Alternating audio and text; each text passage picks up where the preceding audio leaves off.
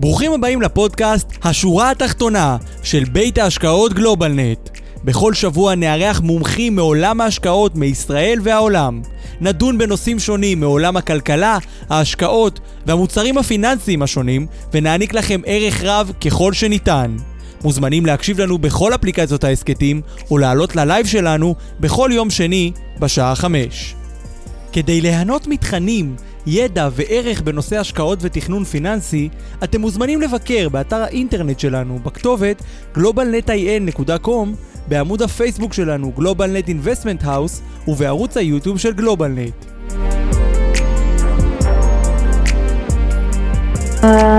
שלום לכולם וברוכים הבאים לשורה התחתונה, פרק מספר 86 של גלובלנט, uh, וובינר ההשקעות שלנו. ברוכים הבאים לפרק נוסף, אנחנו כאן uh, בעוד פרק מעניין ועוד יום קר וגשום. Uh, אז קודם כל אני מקווה שלכולם חם ונעים והצלחתם להתרחק uh, מהסופה ולמצוא uh, קצת שקט וקצת רוגע, אולי לשתות איזה שוקו, איזה קפה. אנחנו כאן בלייב, בזום ובפייסבוק, אז ברוכים הבאים לכל מי שצופה בנו עכשיו.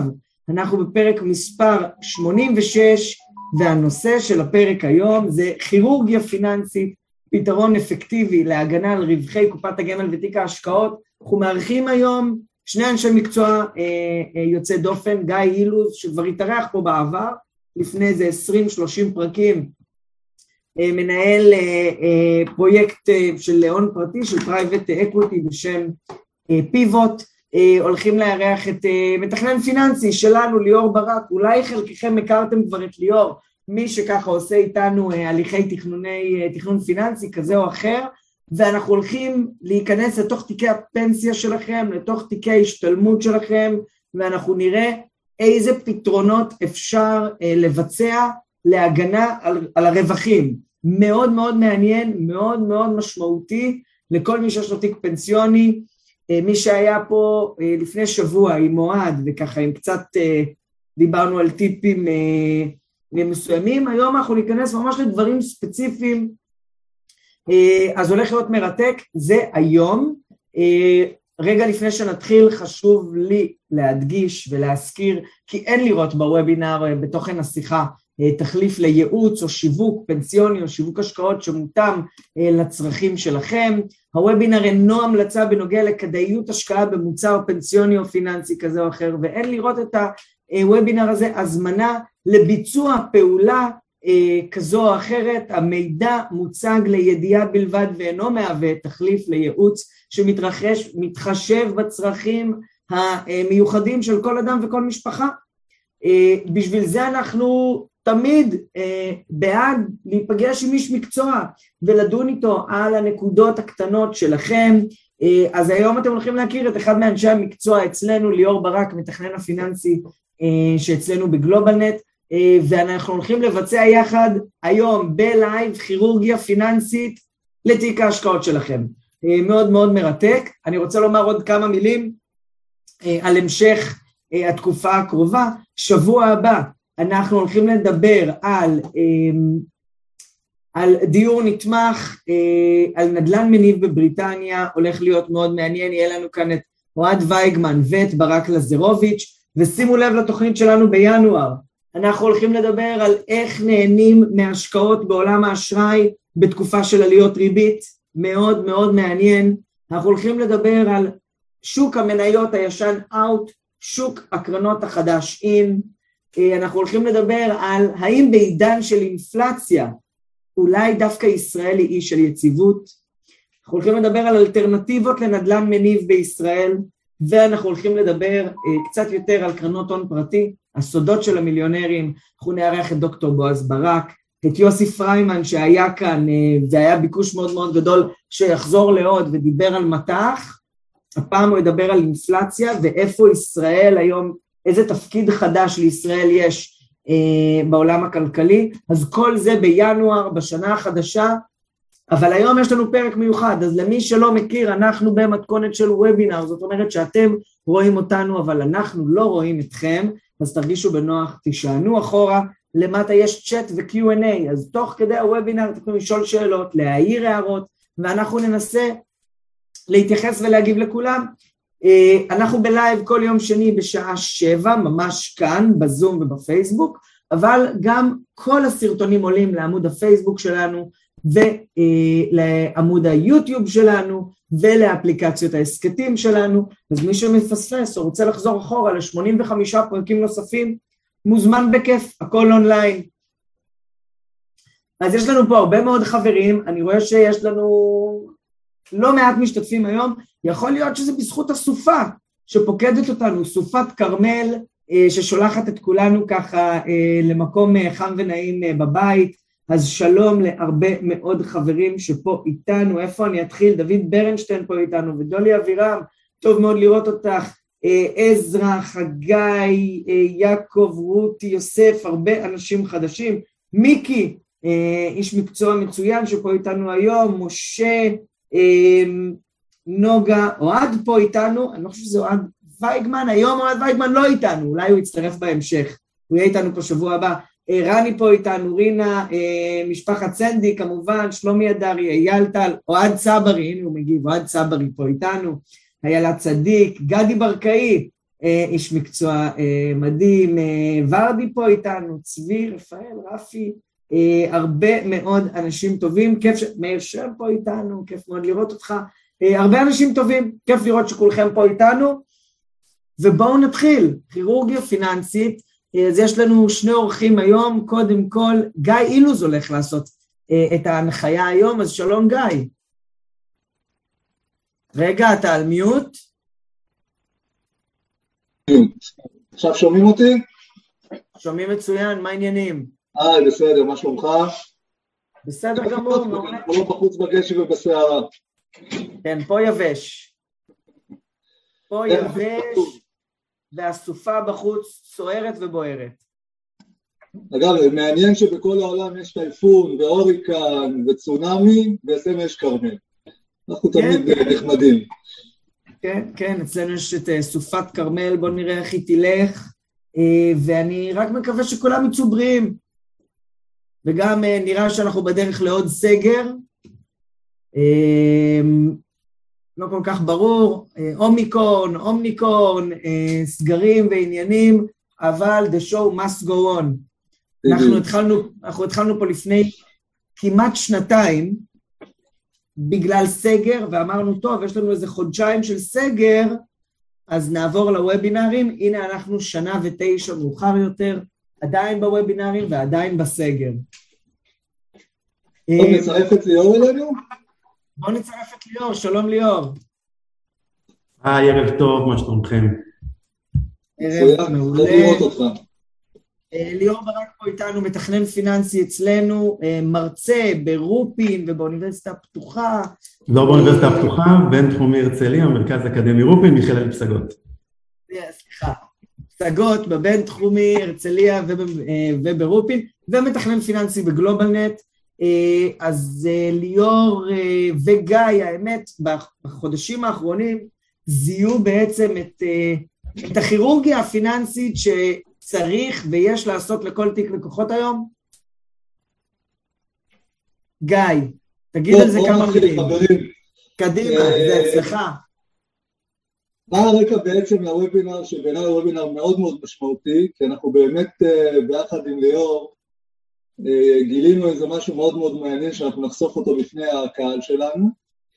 אז אני אתחיל ואומר שכרגע אנחנו באיזושהי תקופה שמצד אחד יש המון שפע, כי קוראים בעיתונות שהכלכלה צומחת וכולם מרוויחים והכל מאוד מאוד מאוד סוער, ובכלל בעשור האחרון ההשקעות, אנחנו מדברים על השקעות בעיקר פנסיוניות, אבל לא רק, הניבו תשואות מאוד מאוד יפות, אז בסך הכל האווירה היא מאוד מאוד מאוד חיובית.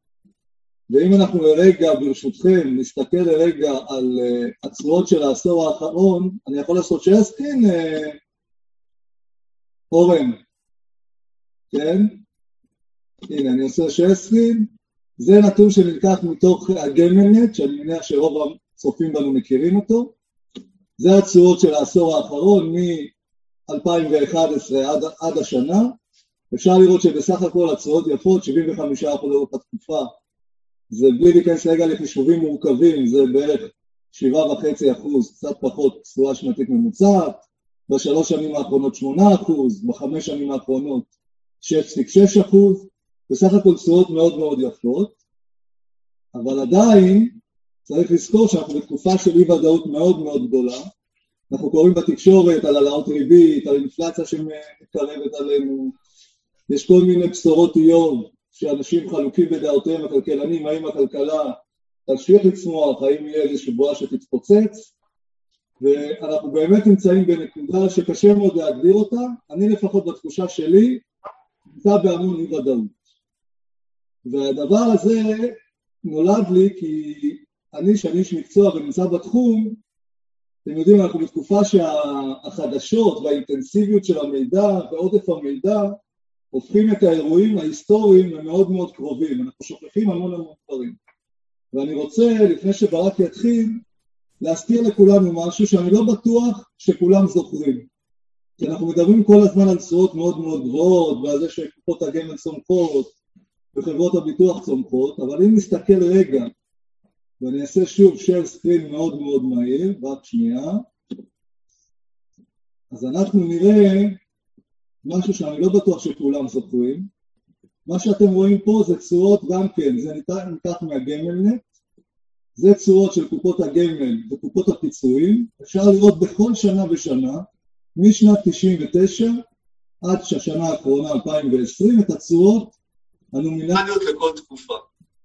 ומה שמעניין שניתן לראות שבכל כמה שנים אנחנו בעצם מקבלים תזכורת כואבת ששוק ההון לא תמיד עולה. אפשר לראות ב-2002, אפשר לראות כמובן ב-2008. אני מניח שרוב האנשים שמדברים איתם על צרועות שליליות זוכרים מאוד את 2008 כי זה היה אירוע מקונן, אבל מה שמאוד מעניין, שזה היה לא מזמן, ב-2018, ממש לא מזמן, השוק ירד למינוס אחוז בכל קופות הגמל. כמובן שזה ממוצע ויש קופות שהפסידו יותר וקופות שהפסידו פחות, אבל לא לעולם חוסן. אפשר לראות שכל כמה שנים יש איזה פין כזה, שפתאום אנחנו מקבלים תזכורת כואבת לנושא הזה, ואנחנו לא יודעים מתי זה יקרה, אנחנו אבל מניחים שלאור ההיסטוריה ולאור מה שקרה בשנים האחרונות, זה אמור להגיע מתישהו. אנחנו לא יודעים לצפות מתי, כי אם יודעים לצפות מתי, אז כנראה כולנו היינו מאוד מאוד מאוד עשירים, אבל אנחנו כן יודעים שזה כנראה יגיע. ולמה אני מזכיר את הדבר הזה? כי למעשה הוובינר הזה, ופה ליאור ייכנס לתמונה, אה, בא לתת איזשהו מענה. הרי אנחנו לא יכולים לצפות מתי השוק יתקן את עצמו כלפי מטה, זה יכול לקרות בעוד חודש, זה יכול לקרות בעוד שנה, זה יכול לקרות גם בעוד שנתיים ושלוש, אנחנו לא יודעים. מה שאנחנו כן יודעים לעשות, כמו בהרבה דברים בחיים שלנו, זה להיערך לדבר הזה.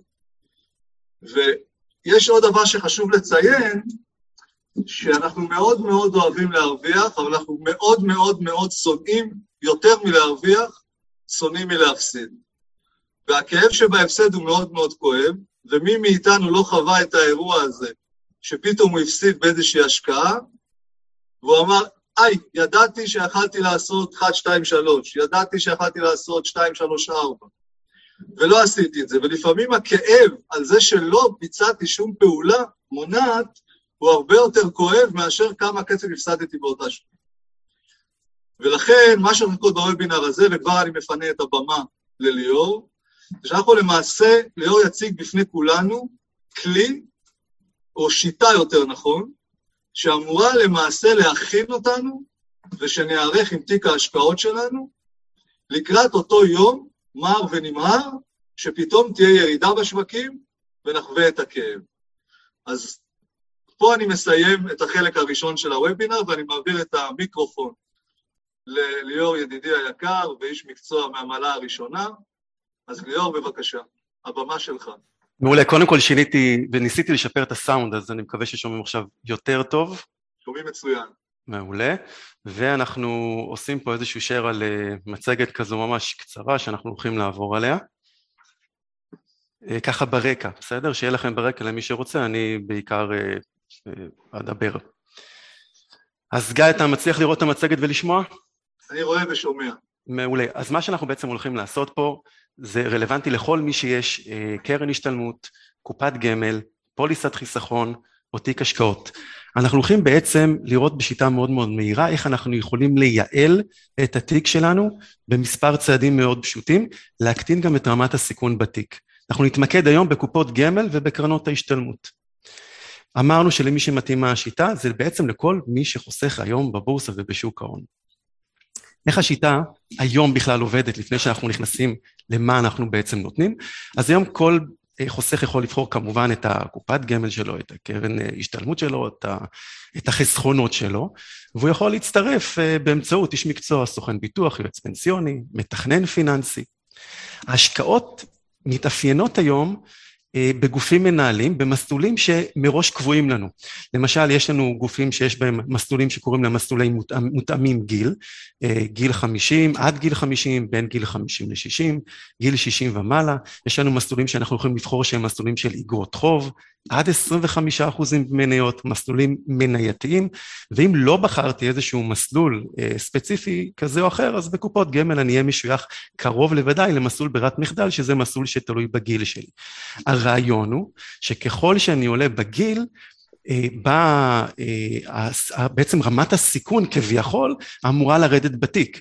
אני אמור להחזיק פחות מניות במסלולים מותאמי גיל, כדי שאם אני אצא לגיל פרישה ופתאום לפני שאני יוצא לגיל פרישה תהיה איזושהי מפול בבורסה, אז אני פחות אפגע. כלומר הרציונל היה לקראת גיל פרישה בעצם להוריד את הרמת סיכון. מה שאנחנו בעצם הולכים לעשות זה איזשהו drill down לדברים שאנשים אולי לא שמים לב אליהם. ליאור, אני רוצה רק משפט ברשותך.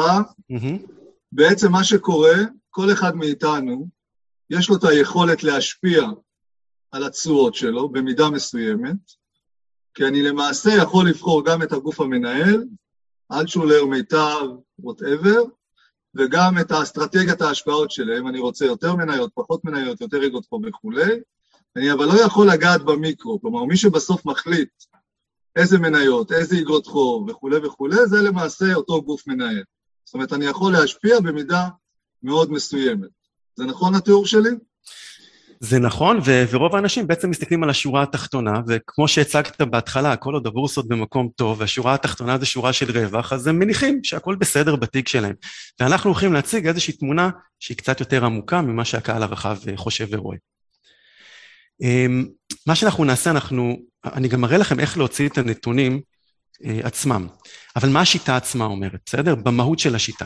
אנחנו רוצים לאתר מסלול השקעה, לדעת איפה הכספים שלנו נמצאים, ואז ללכת לקובץ שקוראים לו קובץ תרומה לתשואה. אני כבר אראה לכם איך אתם יכולים למצוא את הקובץ הזה באינטרנט, כל אחד ואחד מכם.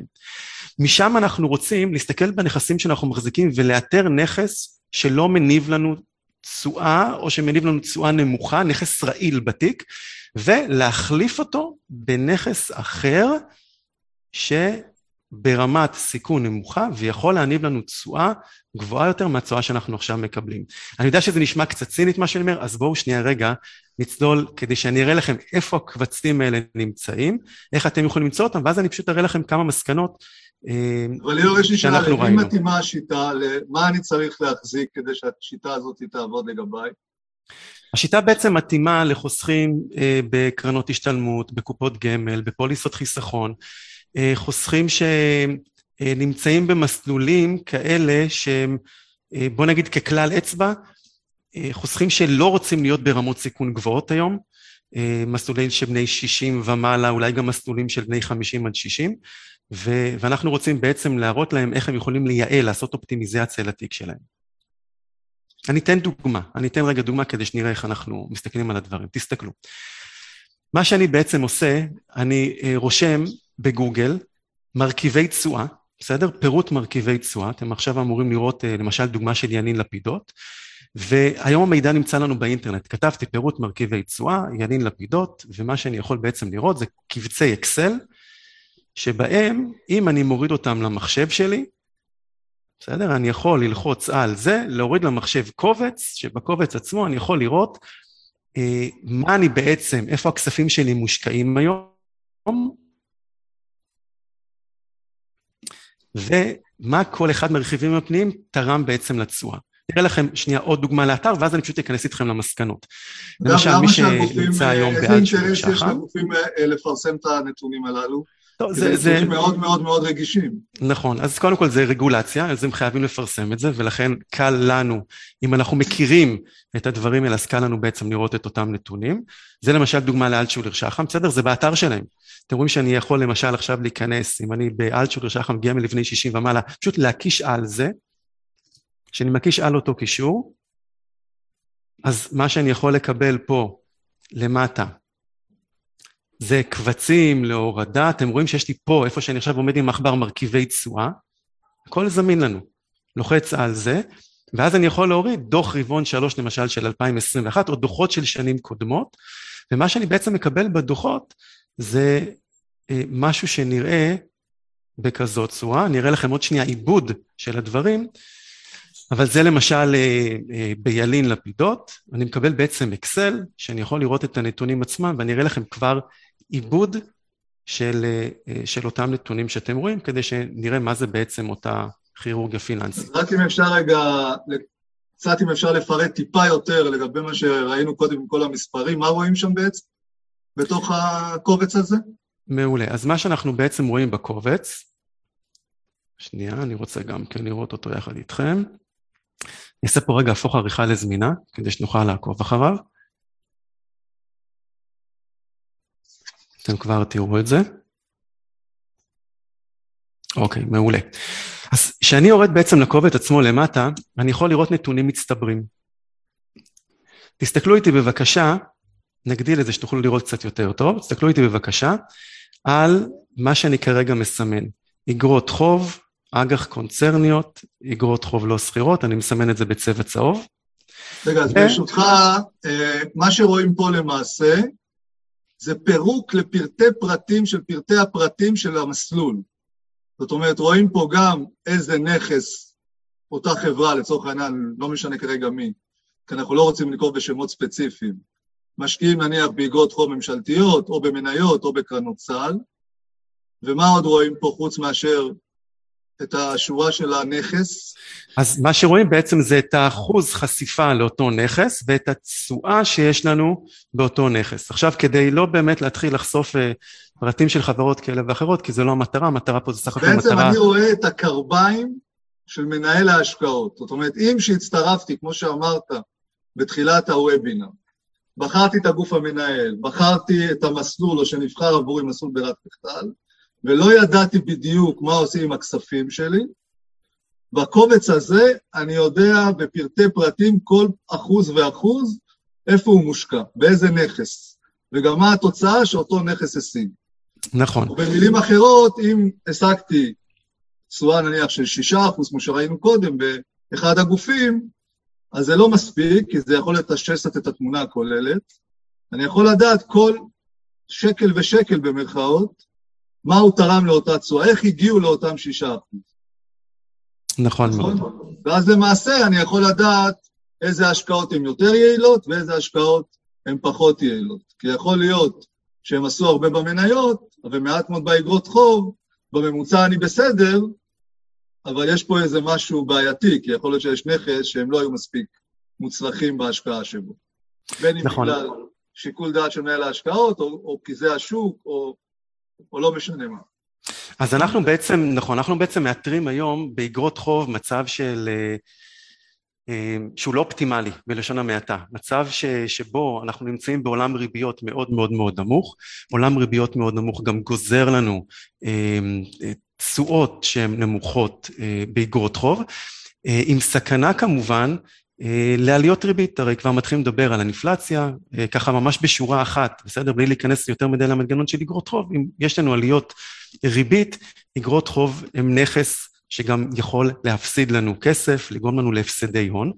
וכשאנחנו מסתכלים על תיק, ואני עכשיו נגיד רוצה לדעת מה בתיק עצמו תורמים לי אותם אגרות חוב, אז אני בשל בוחר פה את האגרות חוב הממשלתיות, הקונצרניות, אני יכול לראות שבאחד התיקים שאנחנו מראים פה, שוב, בלי לחשוף יותר מדי פרטים של הגוף עצמו, 54% מהנכסים נמצאים לנו באגרות חוב, כאשר התרומה ב-2021, ינואר-ספטמבר, של אותם אגרות חוב עומדת על 2.12 אחוז, על כשני אחוזים.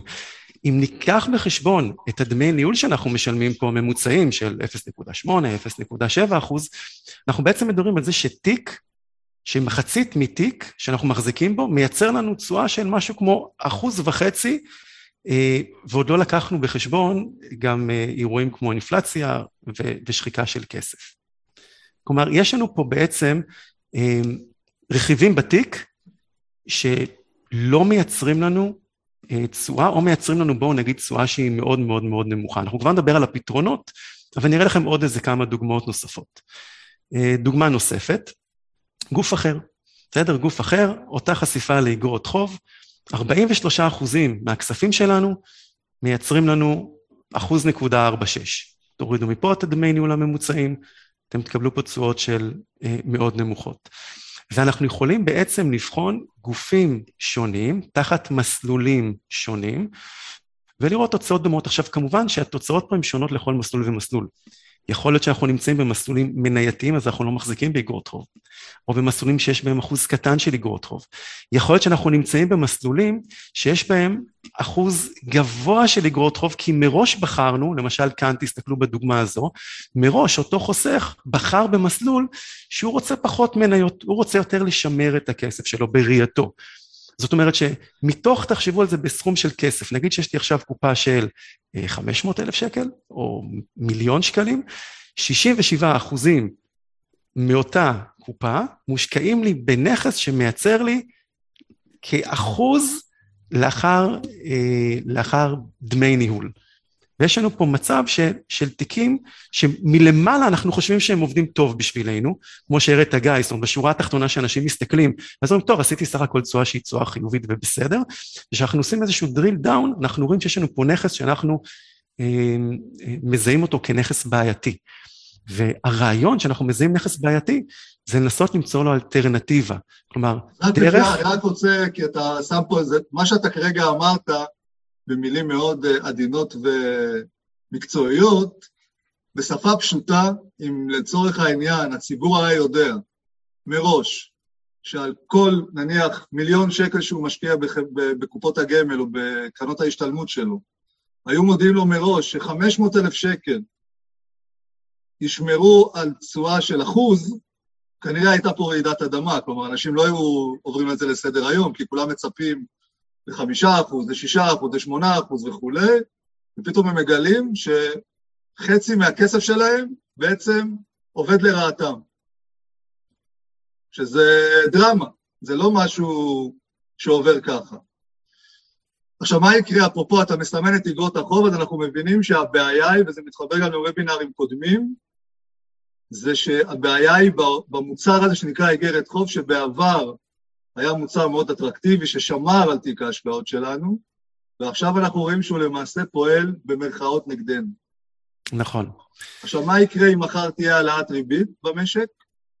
העלאות ריבית במשק גורמות למי שמחזיק אגרות חוב, תלוי במח"מ של איגרת החוב, במשך החיים הממוצע של איגרת החוב, אבל גורמות למי שמחזיק איגרת חוב להפסדים, להפסדים הוניים. כלומר, האגרות חוב היום, שאנחנו מסתכלים עליהן, הן לא הנכס הבטוח שפעם חשבנו עליו, הם היום מוצר שיכול להיות מאוד מאוד מאוד תנודתי, לפעמים אפילו כמו מניות, תלוי איזה אגרות חוב בחרנו, ו- ועליות ריבית אה, בגדול למי שמחזיק אגרות חוב, זה דבר שהוא לא טוב. גם לייצר תשואות כאלה ללא עליות ריבית, זה דבר שלא גורם לתיק שלנו לעבוד באופטימיזציה נכונה. אוקיי. Okay. מה בעצם הפתרון? הפתרון שאנחנו אה, חושבים שהוא נכון, זה לבנות תיק בהתאמה אישית באלוקציה שונה. זאת אומרת, ב mind לחשוב איך אני לוקח את התיק הקיים היום, שנמצא היום בגוף מוסדי, ואומר, עם החלק המנייתי נניח שאין לי בעיה, בסדר? אני רוצה להישאר בחלק המנייתי כמו שאני. אבל את החלק של האגרות חוב, אני רוצה להחליף באיזשהו נכס אחר, שאני יכול לרכוש אותו, שיכול לייצר לי ברמת סיכון נמוכה, פוטנציאל תשואות שהוא יכול להשביע יותר את רצוני. אתה רוצה להרחיב, גיא, על, ה, על האלטרנטיבות של, של גלובל? אה, בואו נדבר רגע על הקונספט לפני גלובלנט עצמה, כי אנחנו לא רוצים לדבר כרגע על מוצרים ספציפיים, כי אנחנו מוגבלים ברגולציה, אבל מה למעשה התהליך? עשיתי את הניתוח שאתה עשית, וגיליתי שחצי מה, מהכסף שלי לא עובד לטובתי. אני משיג תשואות של אחוז, של אפס וכולי. מה אני אמור לעשות ברמה הפרקטית? אז תראה, ברמה הפרקטית יש לנו בעצם היום מוצרים שאנחנו קוראים להם מוצרים בניהול אישי. למשל, אה, קופות גמל בניהול אישי, קרנות השתלמות בניהול אישי. הקרנות, הקופות גמל והקרנות השתלמות בניהול אישי אה, יכולים לאפשר לנו לתפור חליפה אישית כמו שאנחנו רוצים. כלומר, אנחנו יכולים בעצם להיות חשופים לאחוז המניות שאנחנו היום חשופים אליו, ולהחליף נכסים מסוימים שלא עושים לנו עבודה טובה בנכסים אחרים, נכסים אלטרנטיביים שיש להם אה, קורלציה מאוד מאוד נמוכה לבורסה ולשוק ההון. זאת אומרת שאני יכול לתחלף, בעצם אני לא משנה את האלוקציה הכללית שלי, את האסטרטגיה, נניח שיש לי בתיק, סתם לצורך הדיון, 30 אחוז מניות, 20 אחוז אה, דברים אחרים ו-50 אחוז אגרות חוב. אני רק את החלק הזה של אגרות החוב יכול לתחלף במוצר אחר, ברמת סיכון זהה, אבל הוא אמור להשיג לי תשואה גבוהה יותר מאשר מה שראינו כאן. נכון. אז בטוטל אני מקבל תשואה גבוהה יותר. נכון, וזה יכול להיות באותה חשיפה מנייתית של תיק. כלומר, לא שינינו את רמת הסיכון, לפחות המנייתית, אה, יש שיגידו אפילו שהורדנו את רמת הסיכון בתיק. כי, כי החלפנו לנכס שהוא נכס טוב יותר. בעצם הפתרון הוא השקעה אלטרנטיבית ברמת סיכון זהה או דומה, שמניבה תשואה גבוהה יותר. נכון מאוד. איך, פרק, איך טכנית, עכשיו יש לנו סופים, חלקם אנשי מקצוע, חלקם לקוחות. אה, פרקטית, מה צריך לעשות אדם, נניח שעבר את התהליך הזה, והוא רוצה לבצע שינוי, אז מה פרקטית הוא צריך לעשות? תראה, פרקטית אה, כמובן זה קודם כל לדבר עם, אה, עם, עם איש מקצוע, כלומר הרעיון הוא קודם כל לנסות אה, לבוא ולראות את המצב הנוכחי. כלומר, צריך ממש להסתכל על האדם ועל החסכונות שלו, להוציא מסלקה פנסיונית, לעשות איזשהו drill down למה הוא מחזיק היום, מה אחוז החשיפה המנייתית שלו היום בכל המוצרים, בין אם זה קופות גמל, בין אם זה קרנות השתלמות, כדי שנבין מה היום יש לו בעצם בתיק. יש הרבה מאוד אנשים שבחלק מהקופות שלהם במסלולים כאלה ובחלק אחר במסלולים אחרים. אז קודם כל לקחת מידע, להוציא מידע ממסלקה פנסיונית ואז לנתח אותו. לנתח את המידע עם איש מקצוע ולהבין מה המצב עכשיו הנוכחי. אחרי שאנחנו מבינים מה המצב הנוכחי ואנחנו רוצים למצוא בעצם את האלטרנטיבה, אז אנחנו צריכים לראות שהאלטרנטיבה בעצם מתאימה לאותו אדם. מכאן זה כבר שלבים טכניים, זאת אומרת, ברגע שיש לנו את האסטרטגיה, השלבים טכניים של אה, לקחת קופה, אה, לנהל אותה בניהול אישי, לתפור חליפה אישית, זה כבר שלבים שהם טכניים ואנחנו יודעים, אה, ואפשר, ואנשי מקצוע, בואו נגיד, יודעים לייצר אותם, יודעים לעשות אותם. חברים, אנחנו רואים הרבה מאוד שאלות, אתם רואים את זה? ליאור, גיא. אני עכשיו רואה את זה. אחת השאלות הייתה בקשה שאני. אני מציע, גיא, שתרוץ קצת על השאלות, ובואו כן. אה, נעבור עליהן, יש פה הרבה שאלות מאוד מעניינות. אז את החלקים הראשונים שביקשו שאני אפסיק להפריע לליאור, אני מתנצל, אז אני רק עכשיו ראיתי את זה, אבל אני מקווה שהמסר עבר וברור. יש כאן שאלות נוספות. אורן, אתה רוצה להוביל? אני תמיד שמח להוביל, אז הנה, אז אה, אלון שואל, אה, אם הוא מושקע, אם הוא מושקע בקופת גמל ורוצה לעבור לקופת גמל בניהול אישי, האם המעבר מחייב משיכת כספים? ומה בכלל העלות של קופות גמל בניהול אישי? אז אני אענה. תראו, מי שנמצא היום בקופת גמל ורוצה לעבור לקופת גמל בניהול אישי, לא מחייב משיכת כספים, זה בעצם תהליך רגולטורי של ניוד. כמו שאדם יכול היום לעבור מקרן פנסיה א' לקרן פנסיה ב', בלי אירוע מס ובלי קנס, אדם יכול להיות שתהיה לו קופת גמל רגילה במרכאות, והוא יכול לעבור לקופת גמל בניהול אישי. ברוב המקרים הוא אפילו מיטיב את העלויות שלו, כלומר משלם אפילו דמי ניהול נמוכים יותר מאשר הוא משלם היום בקופות, בקופה הנוכחית שלו. אה, מעניין מאוד, ואני רואה פה שגדעון שואל, כמחזיק בקופות גמל וקרן השתלות, אה, וקרן השתלמות, איזה משתנה, אה, איזה משתנים הוא יכול להסתכל עליהם כשהוא מקבל החלטה איזה שינויים לעשות בתיק? אז קודם כל יש פה המון פרמטרים שאנחנו צריכים לדעת. הגיל של, של השואל, מידת הסיכון שלו, האם הוא, מה התכנון שלו לעשות עם הכספים בעתיד? כבר פרש, לא פרש, אה, מה אופק ההשקעה שלו? האם הוא רוצה להניב מהם איזושהי אה, ריבית אה, רבעונית למשל? יש פה המון המון המון דברים שפה באמת צריך לעשות איזושהי תפירה של חליפה אישית עם, עם איש מקצוע, שיעזור בעצם באסטרטגיה. אז תראה, אתה עובד עם לא מעט משפחות, ואתה עוזר להם ככה עם הניתוח של התיקים שלהם, ולפעמים אנחנו יודעים, זה לא רק הסתכלות על מקרה ספציפי, או מה שנקרא על קופה ספציפית, אלא על הסתכלות כוללת. בוא תן לנו כמה שלבים, אפילו, אתה יודע, בהסתכלות הכי מקרו, כשאתה מטפל במשפחה, איך אתה מתחיל בכלל? איך אתה ניגש לניהול התיק שלהם? אז באמת צריך להבין מה הרקע ומאיפה המשפחה מגיעה ומה בעצם היעדים שלה. אה, הגילאים פה הם מאוד מאוד חשובים, המצב התעסוקתי הוא מאוד חשוב, אה, החשיפה למניות שהם רוצים אה, להיות בהם היא מאוד חשובה. זה, זה שיחות ש, שיורדות לעומק ולפעמים לפרטים שהם מאוד מאוד אינטימיים, כדי באמת לדעת מה היעדים של, של אותה משפחה, מה היעדים של בני הזוג, מה המטרות שלהם בחיים. האם הם צריכים את הכספים האלה לגיל פרישה, או שהם מייעדים את הכספים האלה בכלל לדור הבא. יש פה המון המון המון שאלות ש... שהחפירה בהם היא הכרחית כדי, כדי לתת פה איזשהו, אתה יודע, כיוון פרקטי של מה עושים.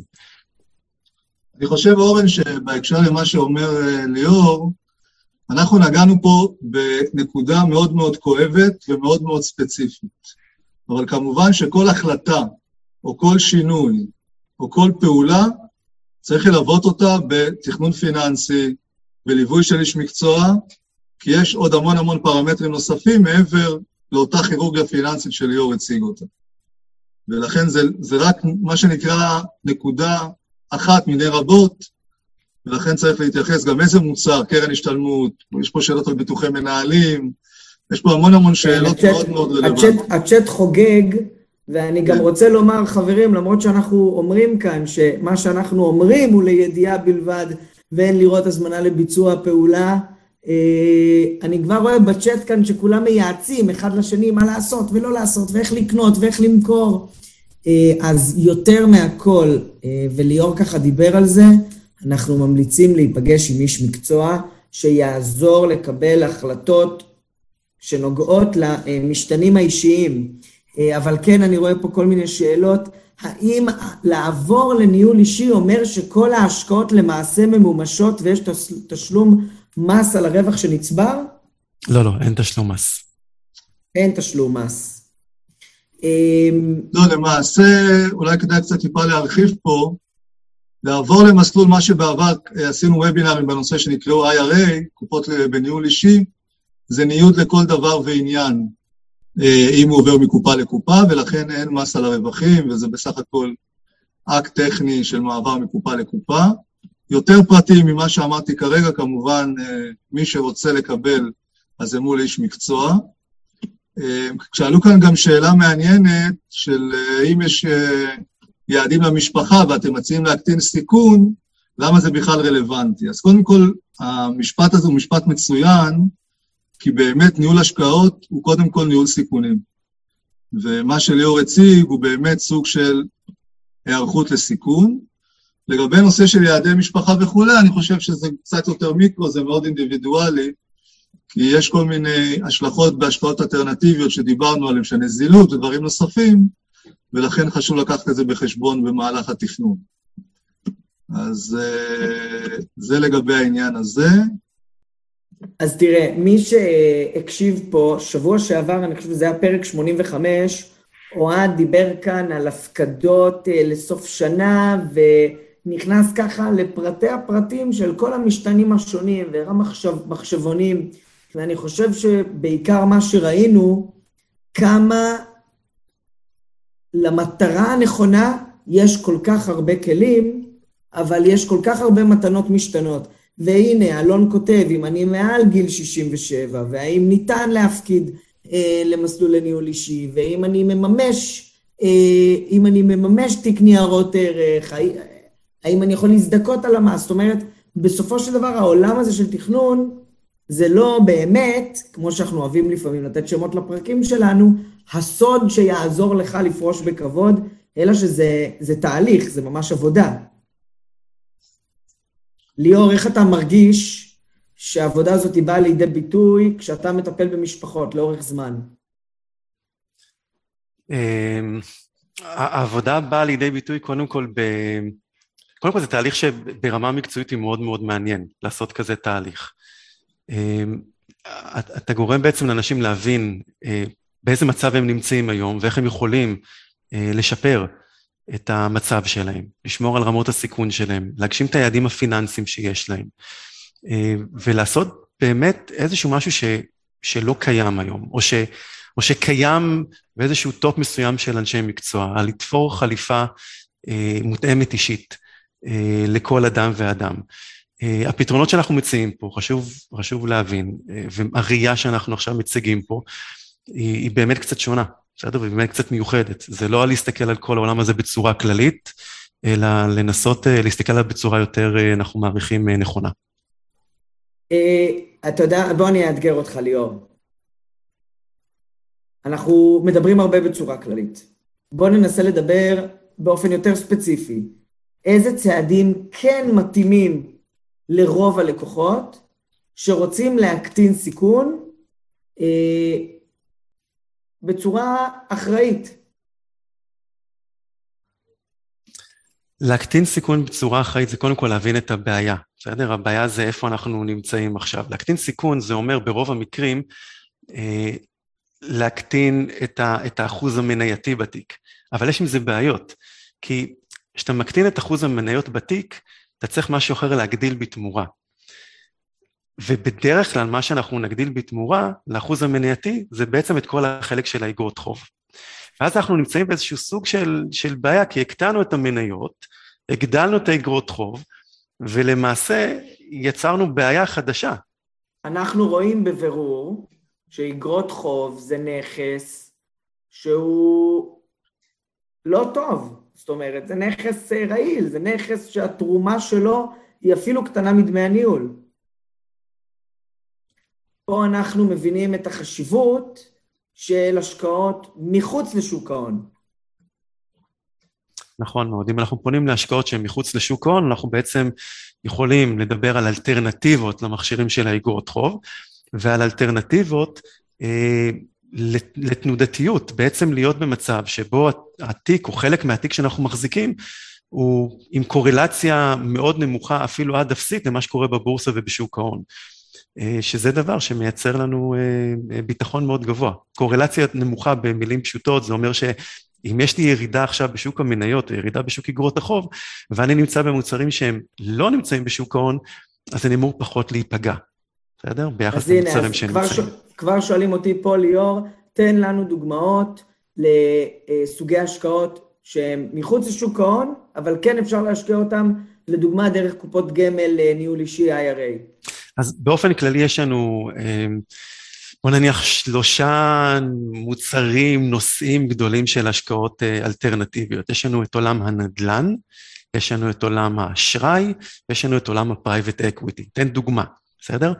אם אני יכול באיזושהי צורה, אה, דרך קרן ההשתלמות שלי, או דרך קופת אה, הגמל שלי בניהול אישי, להחזיק בנייר ערך, שמאחורי הנייר ערך למעשה אני מחזיק בנכס נדל"ן לכל דבר ועניין, אני לא מדבר על ריטים, למי שמכיר, אני ממש מדבר על נכסי נדל"ן שאני פיזית מחזיק אותם, אז למעשה יצאתי או הקטנתי את הקשר לשוק ההון. אם אני בחלק מהכספים שיש לי בקופות גמל או קרנות השתלמות יכול להיחשף לעולמות האשראי, עולמות האשראי, אז אני אה, יצאתי למעשה אה, או הקטנתי את, ה, את התלות שיש לי בשוק ההון.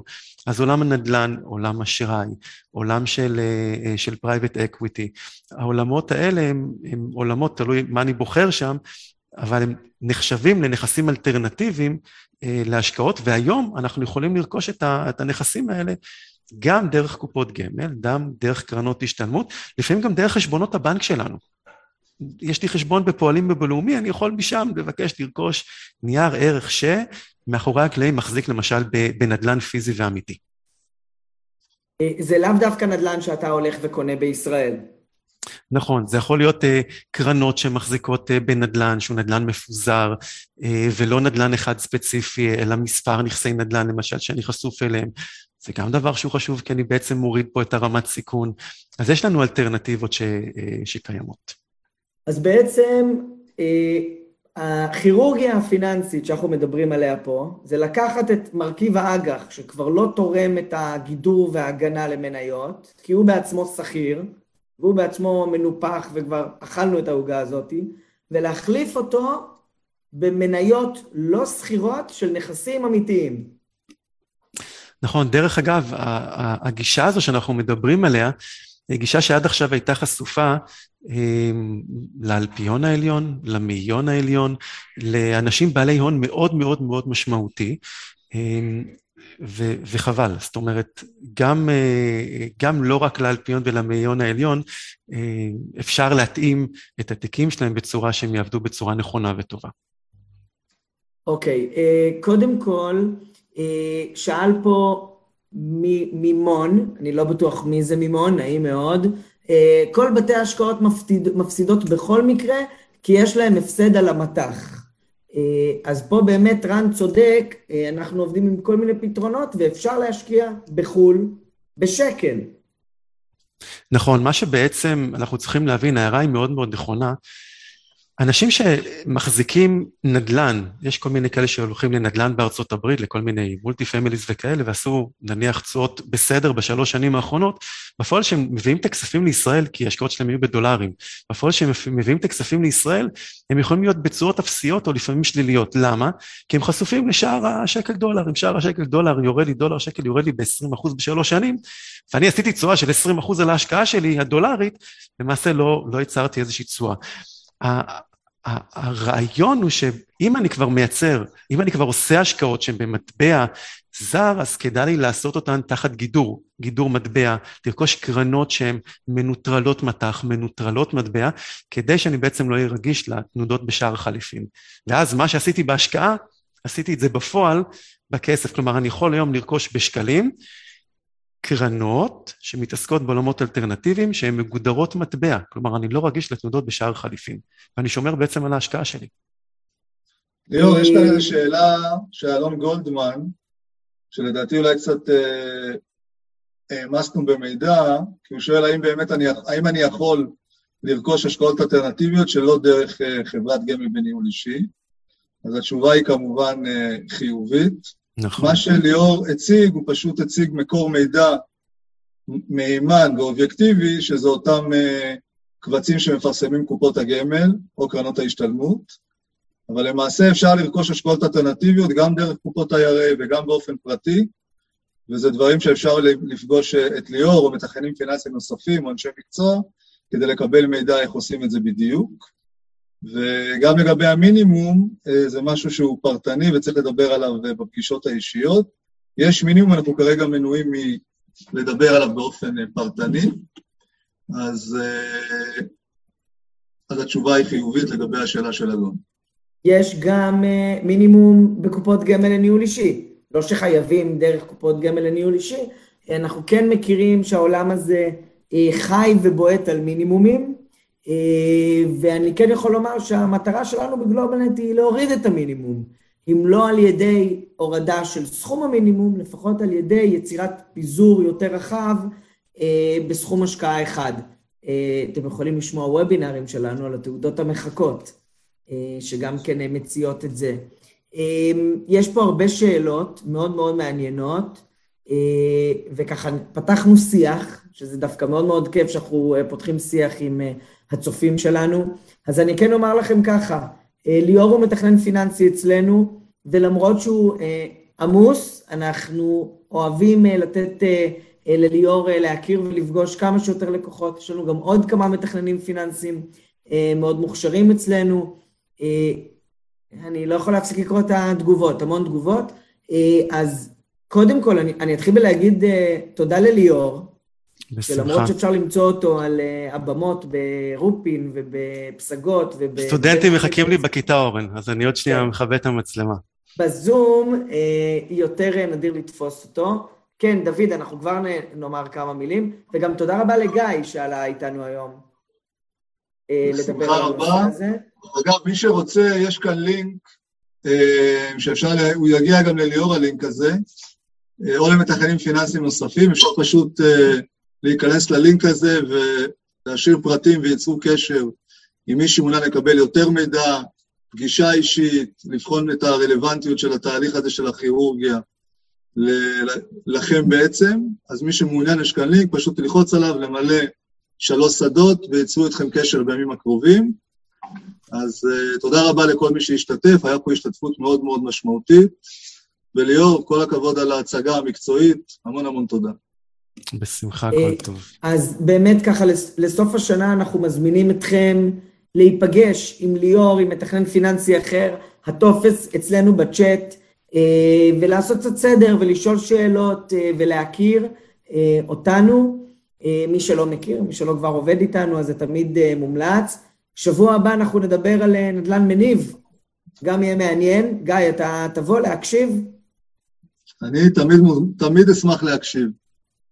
אה, ואני רואה שכמה שאלו פה על private equity, אז אה, על הון פרטי, על בעצם השקעה בחברות שהולכות ומגדילות את ההון שלהן דרך פעולות כאלה ואחרות, עולם מאוד מעניין, מאוד מאוד רחב. אני כן אומר שיש לנו כבר אה, תוכנית לינואר, ויש בה לא מעט הון פרטי. אנחנו ניפגש פה בשלישי לינואר ואנחנו נדבר על איזה השקעות אשראי נהנות מעליות ריבית. נושא מאוד מאוד מעניין. אה, אגב, אנחנו כל יום שני בשבע, למי שלא יודע, אז בשלישי ל... שבוע הבא אה, אנחנו הולכים לדבר על אה, נדל"ן מניב. שלישי בינואר אנחנו הולכים לדבר על איך ליהנות מהשקעות אשראי שנהנות מעליות ריבית. בעשירי לינואר אנחנו נדבר כאן עם דוקטור בועז ברק על שוק המניות הישן out, שוק ההון הפרטי in. אנחנו הולכים לדבר על הון פרטי, על private equity, אה, על איך אה, סוג הנכס הזה לוקח חלק יותר ויותר גדול מתיק ההשקעות הפרטי ולא רק המוסדי. שבוע לאחר מכן אנחנו נדבר על האם בעידן של אינפלציה דווקא ישראל היא אי של יציבות. אה, מאוד מעניין, התרגלנו שישראל היא זאתי שצריכה לתפוס את שאר המדינות, ופתאום אולי זה מתהפך, אולי דווקא ישראל אה, היא מקום של יציבות. אני לא אומר שכן, אני לא אומר שלא, ואנחנו נדון בזה עם יוסי פריימן שכבר התארח פה, ומאוד מאוד נהנו ממנו. שבוע לאחר מכן, אלטרנטיבה לנדל"ן מניב בישראל, ובסוף החודש אנחנו נדבר ספציפית על private equity, לפרק שקוראים לו הסודות של המיליונרים. זה השם שבחרנו, אה, אם למישהו יש שם יותר טוב, תשלחו לי, ואולי אנחנו נוסיף את השם הזה בפברואר. אה, אז גיא, תודה רבה על ההשתתפות. בשמחה, עוד הערה, יש פה המון שאלות על ה private equity, אז אנחנו נתייחס לזה בינואר, אבל חברים, אה, מי שיש נושאים שזה מעניין אותם, אתם רוצים להתעמק בהם, אתם כמובן מוזמנים לפנות אלינו, ואנחנו נשמח להתייחס לנושאים הללו בוובינרים נוספים. אנחנו מאוד מאוד רוצים אה, לספק מידע לציבור, כמה שיותר מפורט, כמה שיותר מקצועי, אז uh, you're more than welcome. כן, אה, אז אני שם לכם את הלינק בצ'אט, אתם מוזמנים לקבוע איתנו פגישת היכרות, וחוץ מזה, בעמוד היוטיוב שלנו ובעמוד הפייסבוק שלנו יש עוד 85, 85 פרקים שונים, מעניינים, מוזמנים לטייל, ללכת אחורה, להקשיב, לשמוע איך חזינו את עליות הריבית, ולשמוע איך חזינו את עליות הנדל"ן, אה, ולשמוע גם דברים שטעינו, וזה בסדר, כי לאף אחד אה, מאיתנו אין כדור בדולח, אבל המטרה היא להתכונן, לפזר, אה, ו... work in progress, ויש לנו פה הרבה מאוד צופים שאיתנו שבוע אחרי שבוע אחרי שבוע, אה, ובסופו של דבר זה הסוד. אה, אני פרסמתי לכם גלקסי אה, A50, שאלת איפה הלינק, אז פרסמתי לכולם בצ'אט. אני אסיים ואומר, אני אצטט מתכנן פיננסי שעובד איתנו, אני לא אזכיר את שמו, אני אגיד, איש סיני חכם פעם אמר, איש סיני זקן חכם פעם אמר, שבחיים שלנו מה שאתה לא משקיע בו, מה שאתה לא משקיע אותו, הוא לא צומח. ויש לנו את מעגל החיים המשפחתי שלנו, אנחנו צריכים להשקיע במשפחה, כדי ליהנות מהמשפחה, יש לנו את מעגל החיים העסקי שלנו, אנחנו צריכים להשקיע בעבודה, אה, להשקיע בקריירה כדי שיצמח שם, ויש לנו גם כן את החיים הפיננסיים שלנו, להשקיע בנכסים שלנו, בחשיבה, בתכנון, בתיקון, אה, כדי שזה יצמח. אז אה, אני כן אומר כאן, אני אתן חטא חטא, אני אתן חיזוק חיובי לכל מי שעולה כל שבוע. 86 שבועות, זה כבר לא יום או יומיים, אז תודה רבה. מישהו פה כאן ביקש תוכנית ינואר, את התוכנית בינואר לפי נושאים כתובים. זה יצא בעמוד הפייסבוק שלנו עוד בערך שבוע. תוכלו לראות את זה. אנחנו גם נשלח את זה אה, לכל מי שנרשם אצלנו לניוזלטרים. זהו, חברים. שיהיה ערב טוב, חם, נעים. אה, גיא, המון תודה על האירוח היום. כל טוב, bye bye. לכולם, נתראה בפרק הבא של השורה התחתונה. כאן מגיע לסיומו עוד פרק מלא ערך של הפודקאסט השורה התחתונה מאת בית ההשקעות גלובלנט. תודה רבה שהייתם איתנו והאזנתם לפרק. אתם מוזמנים לבקר אותנו באתר האינטרנט שלנו globalnetil.com, לעקוב אחרינו בעמוד הפייסבוק שלנו GlobalNet Investment House וללחוץ לייק כדי לעקוב אחרינו. כל הפרקים של השורה התחתונה זמינים בערוץ היוטיוב של גלובלנט. להתראות בפעם הבאה.